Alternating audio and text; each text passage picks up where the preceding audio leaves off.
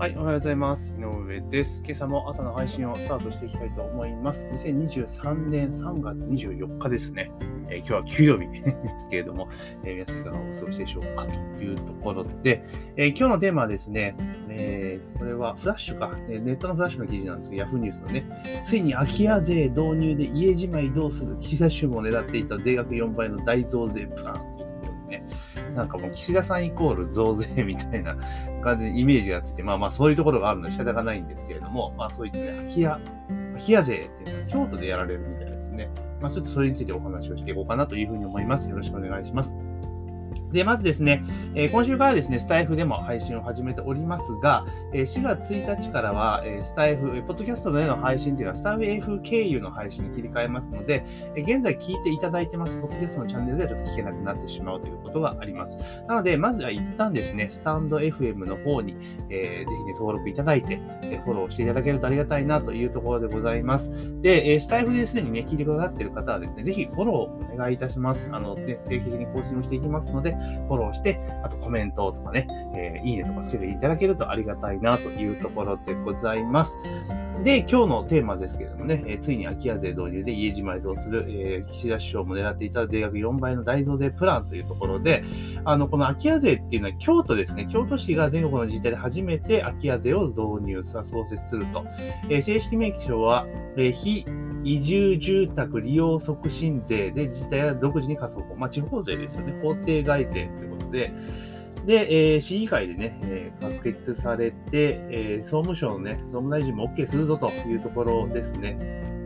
で、京都では、えー、住宅が不足している風を避けるために売却賃貸を促進させ、供給ゼロにつなげる狙いがある。えー、空き家の他に日常的な、えー、移住者がいない別荘、別宅も対象となるというところ。で、所有者は固定資産税に加え空き家税を納める必要があり、税負担は1.5倍程度となる見込み。えー、評価度の低い、え、家屋や保全が必要な京町屋は対象外とする。非課税とするか。市が試算した空き家税の年額の物置として利用している築40年のマンション、えー、60平米ですね、えー、で約2万4000円。えー、中心部にある築5年の高層マンション最上階100平米を別荘として毎年数回利用するケースが93万円上るという。すげえな。で、京都市で空き家税が創設されることが報じられて SNS では悲惨、悲鳴に似た声が上がった。まあ、これ、どうだろう、京都自体確かね、あんま新しい建物建てらんなかったりとかするんですよね。景観条例とか結構厳しくて。なので、あのー、結構ね、あの、なんだ、住宅あって、そのね、建て替えができないからとか、かとりあえず持っとこうというところで、まあ、持っていて、空き家になってるのが多いんですかね。ようわからんですけど、まあ、とにかく京都っていろいろ、京都市って時に景観の条例めちゃめちゃうるさい街なので、まあ、なかなか自由にできんっていうところがあるわけじゃないですか。で、空き家がどんどん増えているというところで、多分、どうなんだろうね。まあ、とにかく、えー、供給増、家が不足してるんですね。そそんな不足してるのかな、京都って。わかんないです。一時あの、なんだ、民泊がめちゃめちゃ大流行した時って、京都ってめちゃめちゃ狙い目だったから、賃貸物件全然ねえぞっていう時期がありましたけど、今どうなんでしょうかね。で、まあ、個人的に思うのが、この空き家税、確かに空き家の問題って結構ね、あの、日本って、日本人って新築大好きっ子だから、どんどんどんどん新築作っていったりとか、あと相続税の対策とかでね、あの、まあ、アパート作ったりとかしてる人が多いじゃないですか。いや、供給自体をまず絞らないとっていう話だと思うんですよね。空き家をいくらこう絞ったとて、供給が増えてたら意味は、まあ、京都の場合、供給なかなかできないっていうのがあるからこそかもしれないですけど、まあ、っていうのがあるんですけど、まあ、それよりまず最初にやることってあると思うんですよ。空き家税っていうより、要は居住の施設ももそうなんだけれども、あの、商店街の空き店舗税、空きテナント税の方がいいんじゃねって思うんですよ。で、これどういうことかというと、要は商店街とかってね、もう今ってもうどこも結構シャッター通りって言われてるじゃないですか。で、シャッター通りなんだけれども、店はあるわけですよ。ああるっていうか、まあ、空いてないだけですよね。で、なんで空いてないかって言ったら、別に、あの、もう、だってその自分の土地だし、みたいな。で、まあ、年金暮らしとかで、あの、まあ、全然、別に生活困ってないから無理に店やる必要もないよっていう人がバーってやってるわけですよね。だからどんどんどんどんその、まあ、ある意味守りに入っているというか、もうもう生活できるしっていうところで別に商売あえてやる必要はないよねっていうところで閉まってるところも多いと思うんですよね。で、これも商店街ってだから閉まってるところが多いと、あの、ね、やっぱ魅力がないから、やっぱ店はいっぱい開いとくべきじゃないですか。だけども、高齢化が進んでいて、結局だからね、店とかやれないよってなっちゃった時に、ね、そこを、あの、要は、シャット、商店街とかで、あの、シャッター通りにしているお店に対して、あの、テナント税みたいなの取った方が逆にいいと思うんですよ。逆にね。で、そうすることによって、要はそこ、店として、要はその商業地域じゃないですか。そこをだから店としてちゃんと使えるようにしましょうよと。その代わり、だから店として使っている場合には、例えばその固定資産税とか下げるとか、まあそういうのにするとかね。まあ、むしむしろ、あの、なんつうかな、そのそこをだから賃貸として出すようにして、だから若い起業家さんとか、これからビジネスを始めたい人がもう安価に借りれて、で、しかも、あの、なんつうのかな、そこを借りた人は例えば5年間とかね、あの、税制的な優遇を受けられるし、で、大家さんとか貸した側も、例えばそこから得られるテナント収入みたいなものに関しては、例えば非課税にするとかね。そういうふうにしてったら、結構商店街って復興すると思うんですよ。うん、場所、まあ場所にもよるかもしれないけれども。で、そうやって新しい人ね、若い人たちがどんどんどんどんビジネスをする機会っていうところを、えー、広げていくっていうことにしてった方が、そっちの方がいいと思うんですよね。だむしろその空き家だから税金取るっていうね、まあ、やるよりも、むしろそういう商店街とか、でそこでだって人が集まるようになって、まあ、お金が動くようになれば経済潤うし、そこの市の行政とかも潤うじゃないですか。で、どんどん税収も上がっていくわけですよね、最終的には。だけど、この空き家税だったら、まあ、実際さ、それで賃貸に促したとしても、まあ、そんな税収多分伸びないですよ、きっとね。まあまあ人が増えれば住民で増えるかもしれないけれども、まあそんな伸びないですよねっていう話。で、まあ固定資産税であとかね、その空き家税の分で増やした分だけでじゃあどんだけ取れるのかあったのか、そんな多分ないと思うんですよね。だって分母限られてるわけじゃないですか。上限があるわけだから。だったらその商店街とかそういったとこだって日本全国各地にもう死亡している商店街っていっぱいあるじゃないですか。そういうところを一個ね、やってほしいなっていうふうにすごく思いますよね。だからもうある意味トップですよ。トップ。だその商店街トップで、そこの、だからね、繰り返しになりますけれども、そのもうね、高齢化になって、もう店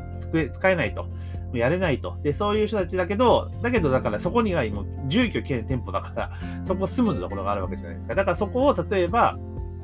行政が、その、そのさっき言ったね、若い人たちにこう店を貸すためにそのテナントを賃貸として出すのであれば、えそれこそとか、その、このテナント収入は、ま非課税にするよとか、えー、税金を例えば、で、半分にするよとか、そういう税制上のメリットを与えて、あとはその引っ越し代を、あの、助成してあげたらいいんですよね。うん、行政が。で、行政からだってそこの商店街とか盛り上がれば、めちゃめちゃいいわけじゃないですか。で、例えばじゃあそれを、あの、今とかだったらもうだから昔のながら、商店街とかもね、なんちゃら会だから昔ながらの発想があるんだけど、こういうのはもう若い人にやらしたらいいんですよ。商店街の運営とかを、例えば学校のサークルとかじゃないけど、そういうノリで、商店街全部をみんなで若い子たちでやるみたいな感じで。で、それで事業が軌道に乗るまでは、非課税にするとかね、この税制上のメリットをどんどんどんやっていくみたいな感じにしてった方がいいんじゃないかなってすごく思うんですよね。で、そさっき言ったそのテナントで住んでる人ね、だから、商店街に 店出してるんだけど、店あるんだけども、店閉めてると。だけどそこ住まいになってると。っていうところで、さっき言った通り、引っ越しを、引っ越しでまず助成すると。で、それプラス、その、なんだろう、テナント収入でだって家賃払えるわけじゃないですか、引っ越したところでね。で、でその、だって貸してるわけだから別に売ってるわけじゃない、売却するわけじゃないから、そこは別に資産として残るわけですよね。っていうふうにやっていったら、あの、いいんじゃないかな。だからそれで、その、それをやらなかったら逆に、その、ここで言うような空き家税、空きテナント税みたいなので、もうなんか、開けとかないことがすごく悪のようなぐらいにする。その代わり、だから貸してあげたら、えもっともっとすごくメリットが受けられるよみたいな感じにしたらね、結構反発とかなくてね、開けられるんじゃないかなっていうふうに思うんですよ。だからこういうのね、維新とかやってほしいですよね。なんかやりそうじゃないですか。うん。まあでも大阪、どうなんだろうな。だから例えば維新が今後ね、まあ、大阪で結構頑張ってるんで、あれだけれど、まあいろいろ賛否あるにせよ。でもこういうのね、やりそうな気するんですよね。うん。なんかややってくんないんかなって、えー、すごく思ったりはします。